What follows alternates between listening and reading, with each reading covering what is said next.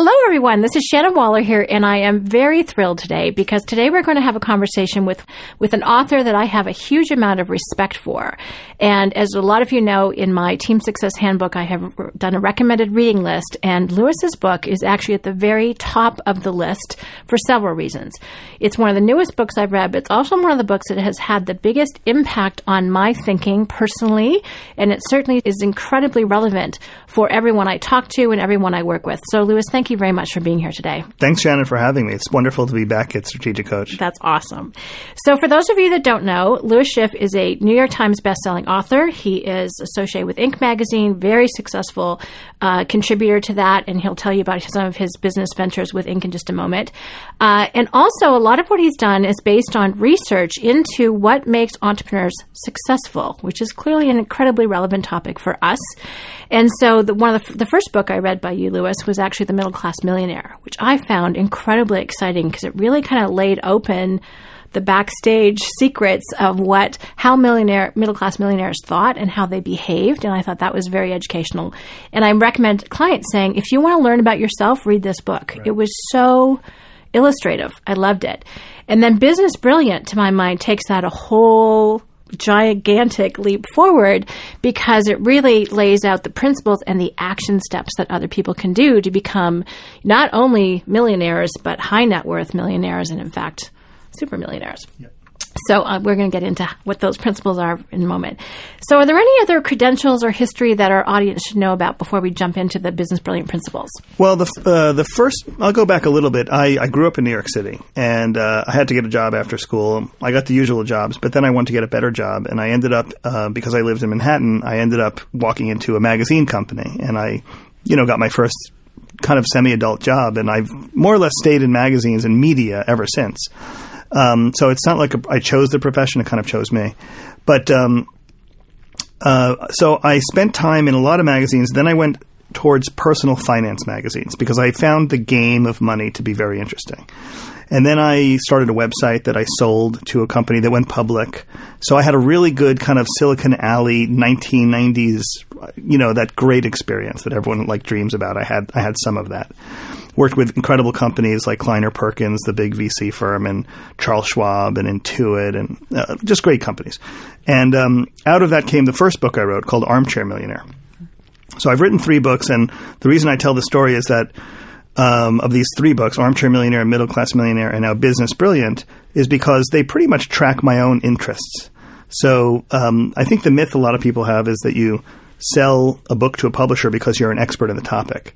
I have managed three times in a row now to sell books to publishers on topics that I know nothing about, but I want to know a lot more about. And so I use the books to learn. And so as I come to the third book, as you said, how to do it, Business Brilliant is how you do it. That's where I was at. I had studied them. I had gotten to know them. And for myself, it was time for me to learn how to do it. And that's the book. Oh, I love it. So it's your own personal success formula as well. Fantastic. All right. So there's so much to talk about. We're only going to be able to go in depth with a few of them. But there are some really key elements to the book and why it works. And one of the things I really appreciate about Business Brilliant is it is research and fact-based information that I think supports a ton of Strategic Coach principles. And you actually highlight Dan and some clients in the book, which I found very validating, and I appreciate that very much. And so talk a little bit about how the research happened, your partner, Russ Alan Prince, and just a little bit about the context for how you learned what those Business Brilliant principles are. Sure. Well, first of all, there's a lot of wonderful – I'm not going to dwell too much on books because books are one way to get information. There's other ways. But there are a lot of great books written by great people who've done great things. And I respect those books. What I haven't done as many of those great things. And not even that. I can't come at it that way in terms of telling my story. I am a fact finder, and I have a lot of questions. And when I have questions, I need answers before I can move forward. So for me, an evidence-based book, one that's based on data, is more valid to a person like me than a book about a very successful person who's telling me how they did it, even though that's very valid for some people. So this is a book that starts off with a survey of 800 households, 400 households that are what I define in the book as middle-class households, and 400 households that are self-made millionaires, meaning they're middle-class millionaires. They came from the middle class, and they achieved what's very, very difficult to do. They've accumulated a level of wealth that most of us will never know. And in some ways, it couldn't be simpler. The same question is asked of both. How are you going about creating more wealth? And that's an important question for middle-class people, and it's an important question for self-made millionaires. What's really interesting is their answers. And so there's parts where they answered the question the same way, and then there were parts where they answered the question differently. And we focused on the places where they answered the question differently, because it comes down to this. If two groups of people want the same thing, they're going about it differently. One has done it and the other one hasn't. It doesn't take a rocket scientist to know that exploring that gap is where the answers lie. Mm-hmm, mm-hmm. So talk about your partnership a little bit with Russ and his background and how what he adds to your knowledge base and complements your talents, because I think that's an interesting story too. So Russ is a brilliant, brilliant guy. He's cloistered himself in a compound in Connecticut, won't come out for anybody. But I was fortunate enough to get to know him before he closed the doors on his compound. So I now get to go in. He is a person who, he's from Canarsie, Brooklyn, and I'm from Manhattan, Queens. So we're sort of kindred spirits. And he is a person who, like me, has a great fascination with how money is made and how money is put together. And he looks at it differently than I do. He cares about how really, really, really wealthy people did it. I care about how middle-class people did better than the middle class. It's sort of a similar question, but it's not the same. So when I proposed to him the idea of working on this book called Middle Class Millionaire, this is a book ago, he said, that crowd of $1 to $10 million, that's like the low end of money. But I convinced him to do it. But where his real strengths lie are people who have gone on to be what they call centimillionaires, hundreds of millions of dollars, and billionaires. And he probably is a social scientist who has probably spent more time talking to billionaires than almost anyone on the planet. Maybe nobody else on the planet has researched that group with one-on-one interviews as much as he has. He has since gone on to become a coach to these people, because that's what you do. You research people. You learn a lot by talking to 100 people, and then the 101st person comes along, and you actually have a lot of knowledge to bring them. So that's what he does now. So he is a coach to the very, very wealthy. Just like a coach to a great athlete is trying to get incremental improvements, he's trying to get incremental improvements to the lives of these wealthy folks in terms of their pursuit of money. So maybe they're great at making money, and he makes them just a bit better. Mm-hmm. And in that crowd, just a bit better could be $1 billion better, $10 billion better. So he and I can sit and have a cheeseburger, and he tells me literally the secrets of the rich. I mean, you can't. For me, as a journalist and as a storyteller, you can't ignore that. You can't say, oh, that's interesting, Russ. I'm not going to do anything about it. You have to do something with it. Exactly. And so out of that, you surveyed how many different families or households did you survey? For Business Brilliant, 800 people. Great. Representing 800 households. 400 of them self-made millionaires and 400 of them middle-class people with a net worth of less than $1 million. Got it. Okay, perfect. So let's extract some of those learnings and those lessons, because I think that's what everyone wants to get into. So I have my copy of the book here. So if you hear paper shuffling, that's exactly what it is. So the first one is do what you love, but follow the money and follow the money. Yeah. So and one of the principles that you talk about a lot is really, and I want to draw out a little bit more, is what people focus on in terms of the most successful people. What do they, do they try and do everything, or they just specialize? And then the whole follow the money thing, I think, is a very astute point, because you make this point in the book, another book that came out long, long time ago that said, do what you love and money will follow. Right. And you've changed that a little bit. So right. Let's dive into that one. So this introduces a few concepts. The first is, do what you love and the money will follow is a universally accepted idea amongst the middle class. And it falls under the category of magical thinking, meaning if you do what you love, this other force in the universe will find you and help you. When you ask very successful self-made people whether do what you love and the money will follow, they reject it outright. So right here we just ask ourselves, okay, I have a preconceived notion and I hold on to it because it's in my heart. But I'm hearing from a lot of successful people that they don't agree with me. What do I do about that? So the whole chapter, that whole principle is about story after story where very successful people were willing to do things that took them farther and farther away from something they thought they should be doing and closer to things that made them money. And in the process, they learned what they were especially good at. And then ultimately, as the book goes on, they learn how to build teams of people around them who are especially good at the things they're not good at. So they're shedding the things they're not good at, and they're focusing on what they are good at. What's interesting about it is the people around them who start out with them can't go there with them because they're too fixated on the original idea. So we have a story about Guy Laliberté, the founder of Cirque du Soleil. And he presents himself as the billionaire clown, as a lovable clown who made it big. The truth of the matter is, as he was building in Quebec and Montreal, he was building this circus troupe. There's nothing that he could have easily become a very popular, not-for-profit, government-funded, artistic troupe of great circus acts. He was the one who said, I don't want to do that. I want to go for profit. The artists that had come up with him all walked away. They did not want to go there with him. He was following the money. They didn't want to be part of it. Now today, Cirque du Soleil does more revenue than all of Broadway combined. Wow. It is a global enterprise. It simply never would have had the impact it has if it had remained as a not-for-profit. It doesn't mean they couldn't have done beautiful work, and it had an impact on their community, but they would never have accomplished what they did. The real question is, when those people walked away from it, not one of them said, I'll stay if you give me 1% of this new company. Because if they did, that 1% would be worth in the many, many millions of dollars today. Wow. So why does one guy do what he loves but insist on following the money, and so many other people who are doing what they love not see where the money is leading them? It's interesting because it seems like people think you can either have one or the other, but all the examples in your book are people who actually end up doing both. Right. So I like it's kind of do what you love and follow the money, and that's really going to be the path to success. So, but you have to be tuned into it. You have to be focused on how doing what you love and making money from it is actually a very positive activity.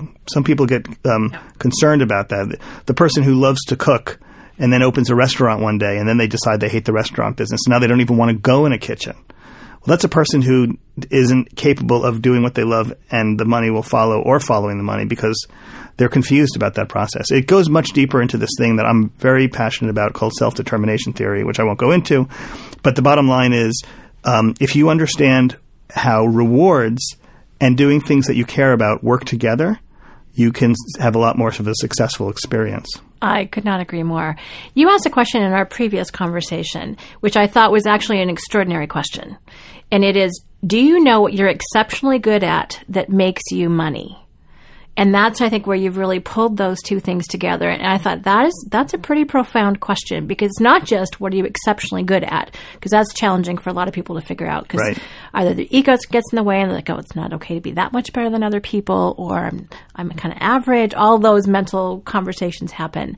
But then you add the caveat, and that makes you money, which means it's what creates value in the world. Right. What are other people willing to pay you for? Right. And that actually goes back to your previous point about you got other people to pay you to write books so you could learn what you want to know about, which is that is one of my skills. Yes. Is almost every – I don't know why this is important, except it has become important to me. Most people pay tuition to learn things, and I get people to pay me to learn things. Well, and that's something that Dan's always talked about is, do your unique ability and have other people pay for the development of your unique ability. Yeah. So you get better by doing it. The other thing I find that, just to go back to your self-determination theory, I think, is that when people are paying you, it makes you up your game. You have to figure out, it fine-tune, at least is my experience with my own coaching, is that I have to be intimately paying attention to exactly what's working for people, what's not. I have to be super aware. I have to be so conscious, because if it doesn't, I'm not going to be creating value and they're not going to pay me. So part of it is not only it's not just about me, it's about what's making an impact on other people. So that connecting it with the world, I think, is an incredibly important dynamic that, as you say, has not really been talked about. It's that magical thinking that gets in the way. I couldn't agree with you more, except to say that it's easy to say it like you just did when you understand it. Mm. But a lot of people don't understand it, and so it actually creates a great amount of internal conflict. Right. So they want to do what they love, and the idea of making money at it is just a conflicting kind of a thought. So, I actually don't have a lot of prescriptions in the book around this, other than to say you've got to learn how to figure out how to bring these two things together. Yeah. And if you keep doing what you love and it doesn't, but you can't figure out how to monetize it, well, then that's a hobby. You know, it's it could be fine. But the greats, you know, put the two together. I think that's a powerful piece of wisdom. I mean, if we just look at human success and what works, what you're saying is what works. So I think it's up to us to align our thinking with what works for human beings as opposed to any other kind of thinking we might indulge in. I also think as an employer, this is a huge issue because if you've got 10 or 100 people working for you, and if they are in the right job and they're being paid for it, you have to know that there's some risk that they're unhappy, even though you've done everything you think you should do it. I worked hard to craft a really good job description. I found the right person. I've trained them. I've supported them. Why are they still unhappy? And it might have to do with the fact that they are not comfortable with the idea that they're being rewarded for what they're good at. And that's a whole other level of work you can either sign up for as an employer or not. But if you don't know why it's not gelling, it could be self-determination theory kind of thinking. It's interesting because, I mean, a huge part of what I do and I focus on and what my Team Success Handbook is about is how to have an entrepreneurial attitude, which is really, I think, lining up what you love to do with what creates value, and also creating a unique ability team. So it's actually about attracting people who don't have an issue with that formula and who really want to get, you know, rewarded and enjoy doing what they love to do that creates value. And they have no problem with that equation whatsoever. So I think a lot of it is creating an environment where you attract those people. Right. People can do their own self-personal development kind of on the side. But it really, I think it's about creating an environment where it's totally cool, kosher, appropriate, rewarded, exciting, happy, positive place to be where people can create enormous value and benefit from it. I think that's absolutely right. Yeah, that's been my mission. Okay, I love that. Thank you. So on that note, actually, let's talk about, in our previous conversation, you talked about the line of money, which I thought was, again, incredibly fascinating. So can you outline that for our audience and just talk about what is the line of money and where people fall on that? So to tie in both entrepreneurs and their teams, how does that work and how can people move up the line, especially if not everyone's going to be an entrepreneur? Because some of the people listening are not entrepreneurs and they're entrepreneurial team members. Right. So how can that work for them? So that's a big question. So I'm sure you have your definition of this, but I'll just give you mine, which has to do with what does it mean when we say entrepreneur? Mm-hmm. So these days, a lot of people think entrepreneur means you're sort of unorthodox in the way you go about doing your job. I have no problem with that definition. I get it. So I think you've got people who work at a company and they think of themselves or call themselves entrepreneurial because they are just clever and crafty and they work the organizational chart to their best interests and they focus on what's important. And I think companies need more of these people and should encourage it versus this person who we call the entrepreneur who owns the business. I think a ton of people do not want to be that entrepreneur because that is a level of commitment that they're just not interested in. And risk. Mm-hmm. And risk. So we respect that, and there's many ways to live your life. And the ones that you're talking about are the ones who are entrepreneurial and who are willing to sort of behave like entrepreneurs, but they don't want to actually be the entrepreneur. There are a lot of ways they can participate in the success of their company beyond just being an hourly worker or a salaried worker, which I think is a reasonable next step for that entrepreneurial person. So that entrepreneurial person needs to figure a few things out about themselves. One is, do they want to be a genuine entrepreneur in their own company, or do they want to be a gifted entrepreneurial team member? And they're both valuable, and you can, you know, if it comes to money, I mean, you can make a lot of money doing either. The line of money that I write about is this idea that the lowest rung on the line of money is when you just make a salary because whether you do a good job or you don't do a good job, you're paid the same amount of money. So even if you're delivering value to the company, you don't see it back in your salary. And that's where a lot of people are, and they say, well, it's either that or I start my own company. And there seems to be this binary, but it's not true. There's a second level, which I call project pricing, which is when you take in a piece of money, let's say $100 to get a job done, and then you outsource it to other people around you who will do it for less than you would do it, and you keep the difference. So pay three people $75 to get the job done. You get to keep $25. That $25 is money you made without doing the thing itself. Okay, so huge difference between being the player who does it to being the person who coordinates three people who do it, and you keep the difference. That's profit. Profit. Now, there's risk in that. So you have entered into the world of risk, but it's not quite the same risk as being a full-on entrepreneur.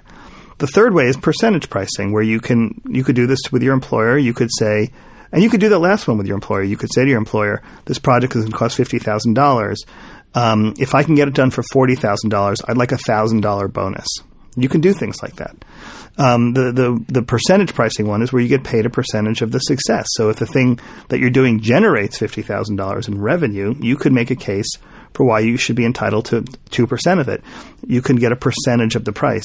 You can also, in that same conversation, make the case that if it doesn't do what we all think it's going to do, you'll get paid less. So you're essentially taking on a little bit of the risk that the employer has.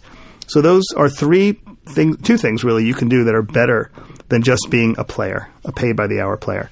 The last one is the one that we all talk about, which is being the proprietor, being the owner. And, I understand that that's not right for some people. And so that's fine. Just in your workplace, try to re-engineer your relationship with your employer where you move one rung up the line of money from being an hourly to being a project-oriented compensation program. Project-oriented compensation, move up to percentage-based compensation program. I think if you work for an employer who doesn't want – there's a whole other part to this, by the way, is your job description and having a chance to rewrite your job description with your employer.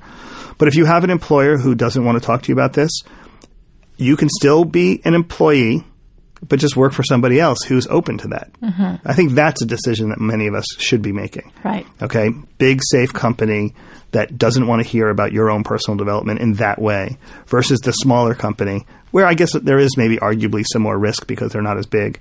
But they will tolerate and even welcome much more creative compensation programs that allow you to be entrepreneurial. Well, that's actually my next question. So for a business owner, so a strategic coach client, for example, if they're looking at how do they build their team? I mean, because I work with team entrepreneurs all the time and say, how do I get my team to be more entrepreneurial? Which is partly why I wrote the book. It's based on having an entrepreneurial attitude. So how can they – sounds like they can structure compensation systems. They can actually create project pricing and percentage-based payment for things to help encourage that kind of thinking with their team members. Well, so this is so funny that we're talking about this. Well, it's doable. And I just presented something the other day in front of a bunch of employers where I suggested that if they did that, if they empowered their employees, everyone who goes around, I want to empower my employees, and they're all going to be leaders. They'll think like owners. But the truth is, I kind of painted a scenario. What if you actually were successful? What if all 100 people who work for you didn't care about your organizational chart?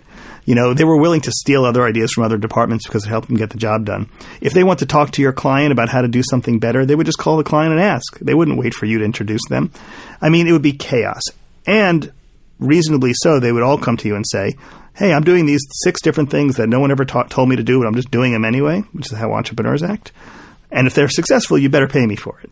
It would be a form of chaos. I do think that, and a lot of companies do this, I think you have to identify people in your company that you are prepared to empower. Mm-hmm. And when you empower them, meaning when you think these 5 people or these 10 people would really serve my company well if they thought and behaved entrepreneurially, then be prepared. I'm not saying don't do it. I'm saying be prepared. Be prepared for them to ask for a piece of the action in a lot of different ways. One's equity, but there's the other, like project pricing and percentage. B, expect them to ignore the org chart. They're not going to play by the same rules, just like you don't play by those rules. C, expect them to steal ideas from other departments if they're good ideas or outside the company and want to bring them in. They want to change things and procedures. We call it borrowing. Liberating. And these are all ways that entrepreneurs act. So just don't be surprised when you empower people to be entrepreneurial that they actually act like entrepreneurs. Well, and some of the very best entrepreneurs that I know of, which actually includes Dana Babs, are very open and welcoming to new ideas. It's not seen as stealing. It's seen as sharing and collaborating. And it actually makes your description of the company – of that organization, the chaos, actually sounds like Strategic Coach in 1991 when I joined.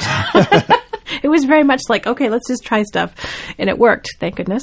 So what you said, I know, can be actually true and works as long as there is that mindset. And I think what's interesting, if I think about the growth of Strategic Coach and Dana Babs, is that they were so clear from the outset about what they were exceptionally good at that created value. And that was very small, very few number of activities. Right. And then they kept, Babs particularly, kept looking at, okay, what else, who else do we need? Who's got a great talent? Who's got the right mindset? Who's got the right attitude? And brought them on board to keep liberating Dan from things he could not, should not, or was not doing, that needed to get done. So I think, what you've just described is the evolution of Strategic Coach, which is kind of fun. And hopefully more companies like it, you know, because these are models that – I mean, there's a company interesting to talk about Strategic Coach because you get to a size where, you know, you may not even have some of those qualities that you used to have. Even a company of Strategic Coach is not as nimble as it was 10 years ago. And it's so companies get big. They do get a little more structure. They have to. And in the course of being structured, they do give up some entrepreneurial qualities. But as we all know, we've all read the books about creative destruction and Schumpeter and all this stuff. You know, you have to continue a part of the company that's reinventing for the future. It has to go on. Otherwise, you know, we already know the ending of this story. Yeah, Dr. Barry Johnson would call it a polarity to manage as opposed to a problem to solve. So, yes, there's a great book called Polarity Management, which would help solve that problem, deal with the issue. So one of the things I wanted to talk about is the chapter, and this actually you started in one chapter, but it really follows through the theme of the book, and that is negotiation. I was powerfully impacted by what your research showed in terms of how people go into negotiations, how people responded, the university study was. So can you just outline that a little bit for somebody who hasn't read the book yet, and then we can talk about the impact, because that was incredibly powerful. Well, there's a few parts to this whole idea of negotiation, which includes just asking, right? I'll wrap the two together. So asking and negotiating are things that, let's face it, successful self-made millionaires are just better at. And it's probably innate because the same books are available in the same bookstores for all the groups. They all say the same thing. So it's just one group is better at adopting the techniques than the others. But starting with asking, if I can start there, self-made millionaires like to ask. They like to ask for stuff. And the second part, and super important second part, is they are okay when they only get a piece of what they asked for. Most people are uncomfortable asking, but if they ask, if they don't get everything they ask for, they feel like they failed. Just sit with that for a moment because that's a big difference. Ask for a 5% raise, you get a 3% raise. Middle-class millionaires say that's good. Ask for a 5% raise, get a 3% raise. Middle-class people feel like they failed. Just have to shift your thinking about that because when you ask for the 5% raise and you get the 3% raise, you didn't fail. You succeeded. You got more than you had before. And if there was a failure, maybe you didn't make your case well enough. Maybe your employer, you found out your boss doesn't think as much of you as you think of yourself. Well, you have a roadmap now for where to go. So you can do something with that information. The bigger part of negotiation that I find fascinating is there's all these techniques that are used for the population at large to get them to lose in negotiations. And most of us walk around all day long not realizing that they're happening to us. When you go to the car dealership and they have you fill out the form by hand that you're going to, you know, put in your address and put in all this information, what they're doing is they're just making you do actual work towards the purchase of that car so that when they come back later and they say it's going to, you know, plus we have the extra $1,000, you know, maintenance package we have to charge you for, you're like, I've already done all this paperwork, so okay, screw it. Let's just do it. I mean, it's all very calculated. But there is this group, these self-made millionaires, who will say, no, you just went over my line. I was not willing to spend that extra $1,000. I am willing to walk away from this deal entirely. Not as a threat. They actually are willing to walk away. So middle-class millionaires, self-made millionaires are prepared to walk away from a deal when it doesn't, when it kind of violates their minimum, you know, willingness to go forward with it. And most middle-class people are not. This comes up very apparently when you're looking at a home, you know, shopping to buy a home or even rent a home. You have to at some level fall in love with it. You have to imagine you, maybe your family, growing up in this place. At the same time, you've got to pay the price you've got to pay. And so when the negotiations go on and it's an extra $10,000, you know, most people are counting on the fact that you already imagine your home living there, so you're going to make an unwise decision. Middle-class millionaires can walk away. They can walk away from these deals. What this does is, and the chapter is called Win-Win is for Losers, what this does is it confronts the whole idea that we've all been taught, which is that win-win is the best way to approach negotiations. It's not that it's a bad thing in and of itself. It's that if you don't have both parties agreeing to play the win-win game, then you, as the win-winner, will lose. Which is amazing. And middle-class millionaires, here's how they feel about it. They don't care if you win. They don't want you to win. They don't want you to lose. They just don't care. And so if you're a win-winner and they're a I don't care, but I have to win, you're negotiating with, you know, you're not negotiating on an even playing field. That's fascinating. And I There's an example that you tell in the story, a story in the book, where you talk about someone who had to come in for coaching because they'd lost a big deal because they'd given away too much, which I thought was really illustrative. They were playing on such a win-win playing field that someone actually stopped trusting them, right, which I thought was kind of wild. But I can, after I looked at it, it was like, oh, okay, I can see that. You'll tell the story better than I would. Well, just that that when you go in with an overly conscious approach to win-win.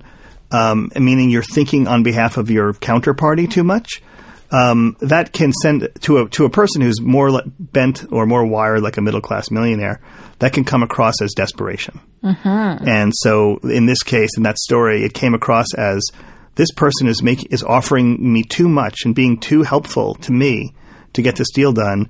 They must be desperate. This company must be on its last legs. If I sign this deal, I bet they go out of business.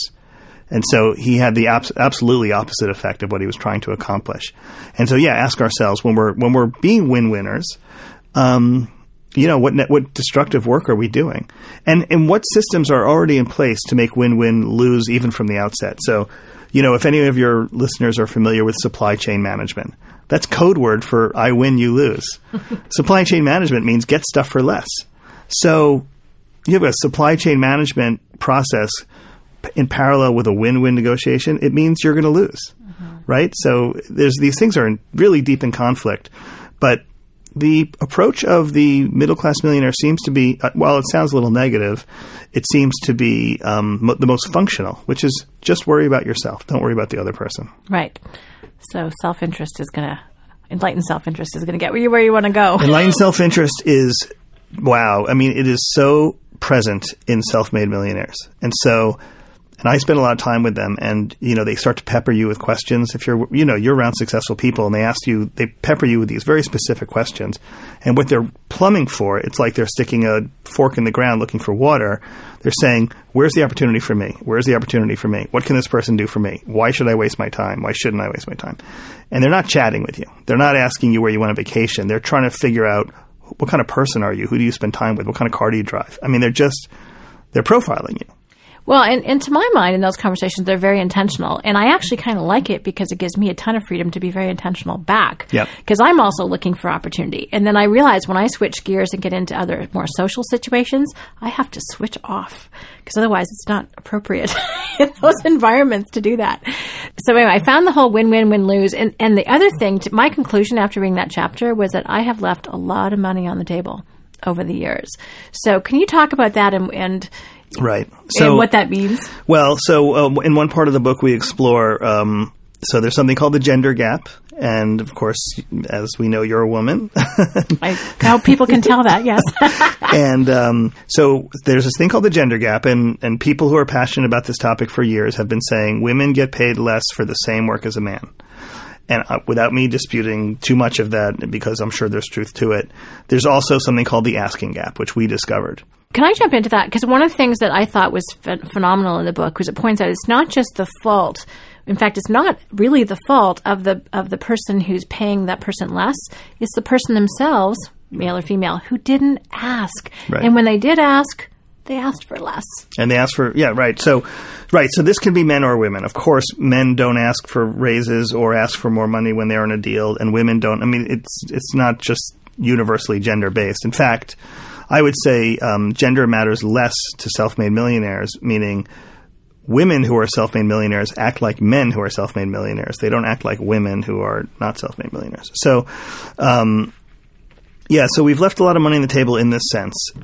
Pretty much every negotiation you have starts off with the fact that if there's a sense of the market price, let's say you're going for a job and the job pays $50,000, there's a sense of the market price. And so you're offered an amount of money.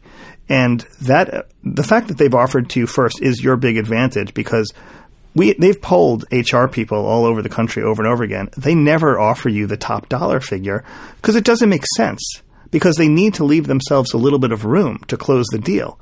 So forget generosity. It just wouldn't make sense. They offer you 50. We can talk about what they really have. But, let's say it's 55. And there's research about where they're willing to go to. But overwhelmingly, people, and much more women than men, but overwhelmingly, people fail to ask for more money. They just accept the first amount. Why do they do that? They do it because to ask for more will make them look greedy. They're afraid that it'll screw up the deal. And so they have all these negative emotions going on. To ask for more, if you're offered 50 to say, I'd like 55, and they say, well, no, 52, you feel like you lost. So that's lose-lose, right? You're experiencing it as a lose-lose.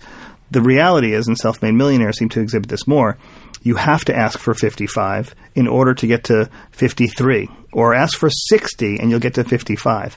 In other words, the example after example, and this is anecdotal, of just asking for a lot more money than you should have asked for, because it's going to come back some, but if you ask for way too much money, it'll come back more than it would have otherwise.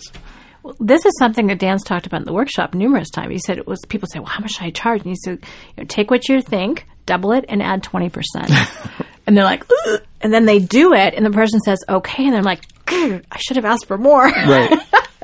So there's a huge amount of truth to that. And what I like is that my experience with our clients, a lot of them are scared, and they do it anyway. Right. So they don't let the fear hold them back, right, which I think is what most of the middle class thinking does let right. it stop them. And that goes to another chapter in the book, but the failure. So let's say you do ask for more, and let's say you just don't get anything. Let's say the worst case scenario happens. It screws up the deal. You killed it. That is a failure to be learned from, mm-hmm. whereas most people would regard that as a failure of their own doing and would feel horrible shame about it and wouldn't know how to make it into something constructive. Well, that's actually the next topic I want to get into, which is the whole failure. And your chapter title, number 8, is Nothing Succeeds Like Failure, which I love every second of, because the tool for that in Coach, for those of you that are in Coach, is the Experience Transformer. It takes a situation that could have worked well, but could have worked better, or was a train wreck and you need to learn from it quickly, and gets you out of the taking it personally phase and into how can I be creative instead of reactive about the solution. So, but middle-class millionaires and above have a very, very different attitude towards failure. And you've alluded to that a little bit already. So let's talk about that some more. What's the difference in the attitude? So, we live in an interesting time where the idea of starting up something is kind of a universally accepted idea, right? I mean, I don't know if people 50 years ago said, let's get together at a coffee shop and I have this idea for something and we can draw it on a napkin and maybe we can do it. And start Southwest Airlines. There's a lot of great stories. So starting up is something we're all pretty good at now. Starting up ideas, starting things up. And actually, the laws and technology have also enabled this enormously. What most of us are not good at is persevering through the inevitable friction that'll come from after our startup. So you start with your own ideas. You're negotiating, convincing yourself it's the best thing. You put it in the marketplace, and the marketplace finally tells you, it's too expensive. It doesn't solve my problem. It takes too long, whatever it is.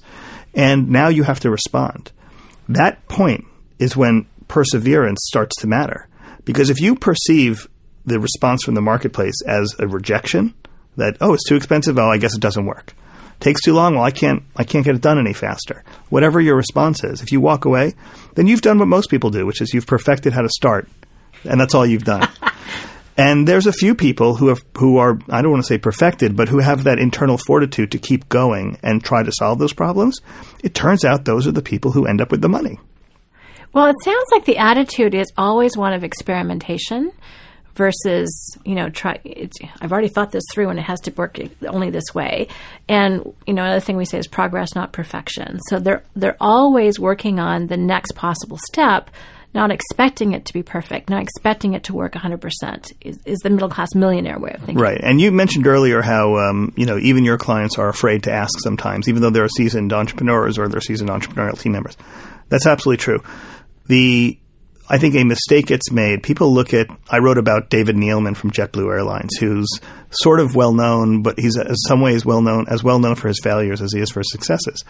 I think people know people like David Neeleman, smaller versions of it, and they say, well, that guy is just wired differently than me. He just can do things I can't do. I could never handle or absorb that kind of pressure. And I would say that all the different levels of failure that can exist – I don't think, and I've spent a lot of time with people who are successful who have failed. I have seen what happens to them. All the worst things happen to them. I mean, they disappear, they drink, they have to they get fat. I mean, all sorts of things happen. And what the only difference is that after a while, they pick themselves up and they start again because they simply cannot abide by the idea that they didn't figure it out. So they feel it just as much as we feel it. It's just the prospect of giving up is just too hard for them to handle. Yeah. It's not an option. Giving up is not an option for... But they feel it. They feel the same pain. They feel the same rejection. It's just that their response to it is different. I love it. That's awesome. Now, you have a formula that you have taken that distills down all of this into something that's very memorable. So can you talk about LEAP and how that works? So the formula is... it's the last chapter of the book, and it's an important one because I've received a lot of great... emails and things about, this is such a great social media world. Everyone can tell you what they think now. And so you hear a lot. And when you write a book, you write a linear thing. It's got page 1 through page 200, and you hope that people read it that way, but that's not necessarily how they read it. But this chapter we've been talking about, Nothing Succeeds Like Failure, is sort of the culmination of the prior chapter saying, even if you do everything right, it still might fail. So you have to be ready to keep pushing. Then we've gone through what the middle class and the self-made millionaires do differently.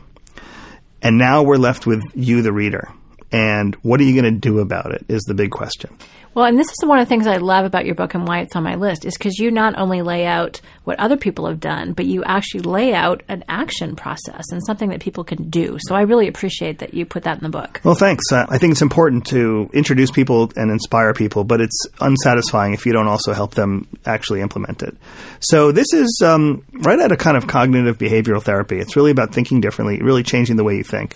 And so there's 17, it sounds like a lot, and it is a lot, 17 exercises, but each one takes 10 or 20 minutes. And you can try to do them over and over again because you're not going to get it right the first time. But they're bucketed into 4 different areas of your life. And so it's learn, earn, assistance, persistence, LEAP. So there's all these exercises about how you learn about what you're best at and how you can focus in on what you're best at. Then there's all these exercises on making sure that you're earning money at what you're best at and moving up that line of money we spoke of earlier. Then there's all these exercises on how do you build a network of people around you to assist you in the things that you're not so good at or drive new work to you. And then finally and inevitably there's persistence where even if you have learned, earned, and built a network around you of people to assist you, you still have to persist. So learn, earn, assistance, persistence is kind of a simple mnemonic that, could become one of those things where you think about it every single day and you try to move one step closer down the line. Well, and what I love about it, and we spoke about this earlier too, is this is what I want to teach my girls. This is what I want to teach my kids in terms of here's the success formula for life. You don't have to be superb at everything. Forget being well-rounded. Be absolutely exceptional at a few things that create value for others that they're willing to pay for. Get assistance with all those other things, which my 10-year-old is already really good at. She's been delegating since she was 3, mostly to us, but there you go. And then do not let failure stop you. Persist. I mean, I think I've read a great book on kids, which is how children succeed. And a lot of it is grit. It is absolutely that willingness to just tough it out and just not give up on yourself or anyone else. And sometimes you need at least one other person in your life. And these are, inner city kids with very few opportunities. You need someone else to believe in you until you can believe in yourself. But just that absolute unwillingness to give up, which I think is such a powerful life force, to be honest. So I think this is a formula for growing team members, growing children, growing ourselves. It's pretty awesome. It's funny that you mentioned that book, How Children Succeed. It's the first book I read after I stopped writing this book. Really? And I have a child too, and I think about these same things. And I feel overly sensitive. I'm overly aware of the hypocrisy of parents, myself included, the way we teach our kids, but the way we act ourselves. Mm-hmm. And that book is, I think, the future in so many ways in terms of you can teach people how to have better character. That's what he's kind of going down the line of. And it can be taught like other things are taught. I mean, you can study it. It's best practices. It's exercises. And the current, what they call the factory model of the classroom, 30 students, one teacher. The teacher spews out the same stuff to all 30. And the one kid who gets it the most is the best. And the one kid who gets it the least is the worst. And everyone else fills in the curve. Is like a disaster for teaching most things. But it's certainly a disaster for teaching failure and character. Because they're basically rewarding the kid who comprehends it the best, and they're punishing the kid who comprehends it the least, and everyone and all the other kids who are having trouble. And you end up with a bunch of kids who feel like failures, and there's no mechanism in schools to kind of reverse that and to turn that into opportunity.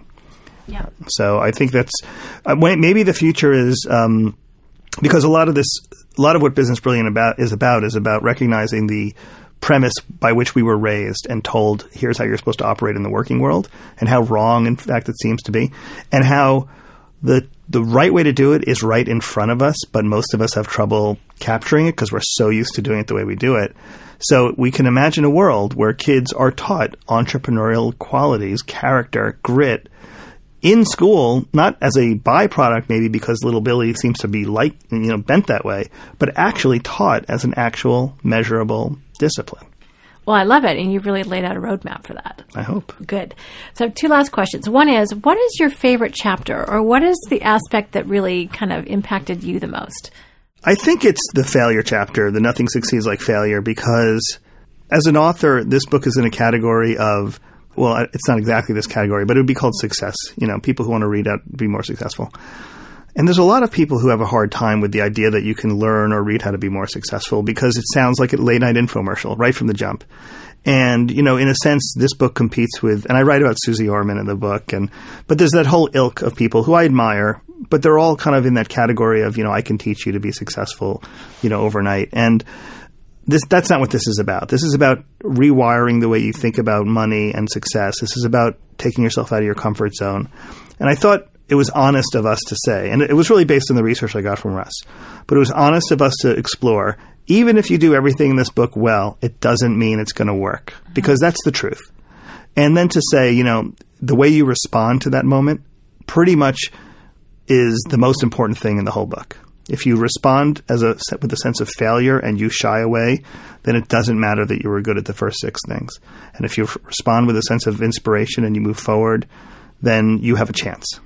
And you have the statistics that you shared with us about the percentage of high net worth and ultra millionaires who give up.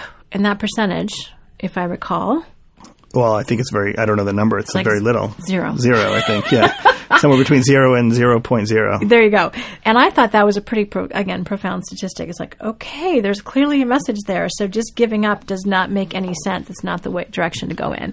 So it's something you want to stick with and just use it as a learning process. Don't call yourself a failure. Just go, okay, good. What am I going to do next time? So I think I think there's really legitimate criticisms for any kind of evidence-based book. For example, what if you are the person who never gives up? You actually do the right things and you try 20 times and it still doesn't work and you're broke and you're going to be surveyed as a person who, doesn't make money.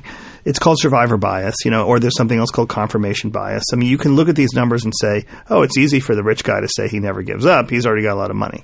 It's easy for the rich guy to say he'll walk away from a negotiation. He's already got money. You can say those things over and over again. I would just like to tell your listeners that we thought about that. We didn't ignore it. And we did the best we could to go back in time. So what we found are that these 50-year-old, mega millionaires who have everything now were still negotiating like this when they were 25 and they did not have anything a pot to do anything with. And so it seems like these behaviors are not just there because they have money. However, when you do have success, it is confirming of your behavior, so you may do more of it. Mm-hmm. So they're works in progress too. But there was an essence of this stuff from early on. Well, I also think that, sometimes if you're doing the wrong thing, if you're not doing what you're exceptionally good at, stop. Go do something you are. So I think all of the other things first are actually really important when you look at the failure. Don't give up on something you're exceptionally good at that creates value. Right. Just figure out how to do it better. If you are doing something you're failing at because you're terrible at it, that's kind of a clue. Well, here's where the interesting part around that is, what if you're doing something that you're just pretty good at? So we're all good at something, right? And I think some of us might get off the rails a little bit because we focus on something we're pretty good at. Well, that's what we would call excellent as opposed to unique. Yes. Right. Exactly. Yeah. That's exactly right. And so, it's something called the success paradox. Like you keep behaving in the way that has led to the success, but are you really refining it and improving it and improving its impact? So the lifestyle is to say, I think I'm good at these 5 or 6 things, but I really want to figure out which one I am uniquely good at. Mm-hmm. And that's going to take a lot of failure to figure that out. And that's also a very small number of activity. That's very few. Is one or two. Which I think is another really important information. I love how you put a fine point on, to my mind, are concepts like the value of free days, which we haven't talked about, but is definitely outlined in the book, and unique ability and failure. I love how you've got real specific examples about those. Last thing I want to wrap up with is, how have you utilized the principles? What have you done to, you know, because obviously if it's something you want to learn about, I can't see how you could possibly write this book and not have shifted your own thinking, because it's shifted mine already just from reading it. So what's true for you in your life right now? What are you doing? Well, I've had an entrepreneurial life, to be honest, but I have also fallen easily into things that were player mode. So along my life, I've been part of a lot of startups, and some of them succeeded, many more often failed, and for the one or two that succeeded, I was well compensated for because I did have a piece of the action.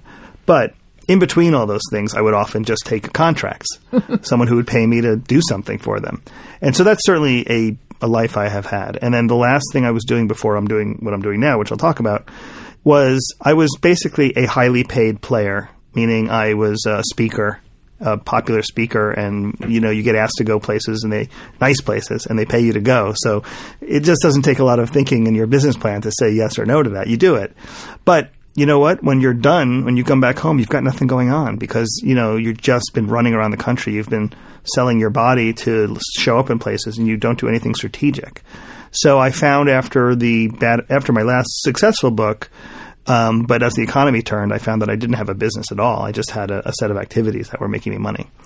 In 2009, just as I started writing this book, I made a deal with Inc. Magazine to start a community for them, and it was a community that would take what I call middle class millionaires, and they call successful entrepreneurs of growing companies, and create an environment with them, a physical community. That we come together once a month, we have a speaker, we network, we help each other, not unlike coach type work.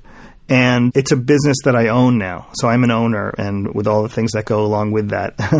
And I have great partners in Inc. Magazine, and it's actually, I'm kind of like a small partner. I have a small company on a much bigger brand, so it's kind of the best of both worlds. I've covered my backside of it because I have this pre-established brand I'm working with, but still, making payroll like everyone else, making sure the books are straight like everyone else. My business today is not a go public kind of business. It's a grinded out business. You ask what I've learned. I think I've learned that this is a really interesting business I'm in right now, and I'm a genuine entrepreneur now. And I also am very, very aware of its flaws, as every business model has. Mm-hmm. And so now I ask myself, do I give up, or do I persevere and kind of wring out the problems and turn them into something like solutions or opportunities?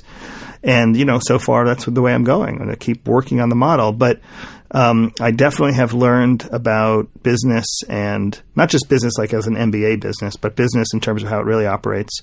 And I think a lot of people know this stuff innately that are in business, but I think even they could know it a lot more and think about it in a more articulated way as opposed to just feeling it in their stomach. So for me, gosh, I'm just a really well-educated person at this point. I have a business. I'm learning how to run the business. I'm researching books on how to do these things. And my customers are successful business people. So I'm just surrounded by the right answers. So you put yourself in an environment where you're going to learn from people what you don't know. So you're still doing what you did with the book, which is great, and really applying it.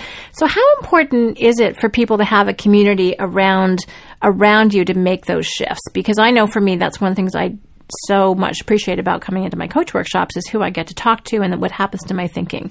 So what happened, I think that's a big part of what you created too with Business Owners Council. So here's how we can all relate to this. Sometimes you go to the gym and, you find your 30 minutes to work out, and you might say, well, that was fun. I feel good right now. But these guys who are the personal trainers, they live this life, and they probably are totally devoted to it because it's their work, it's their life, it's their hobby, and they look great. And I wonder what my life would be like if I was just totally embedded in this world. I probably could get in great shape and live well and eat healthy if it was my profession and my personal passion. We don't have that in our lives very much around our own, whatever our businesses are, but the notion of being an entrepreneur.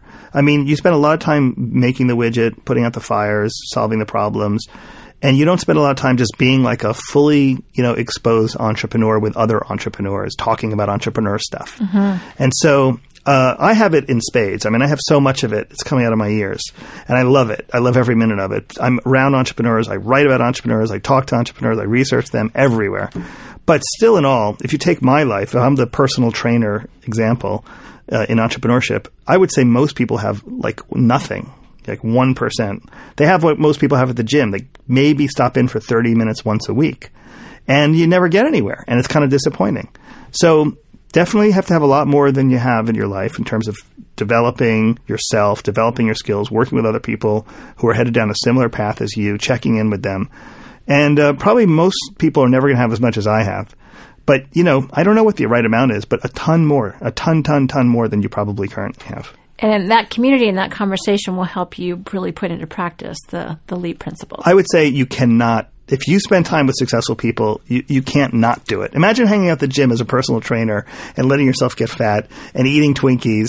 And, you know, like everyone around you would look at you like you're crazy. You couldn't do it even. Right. So that's really the reinforcement, the positive peer pressure to help you do it right. That's awesome.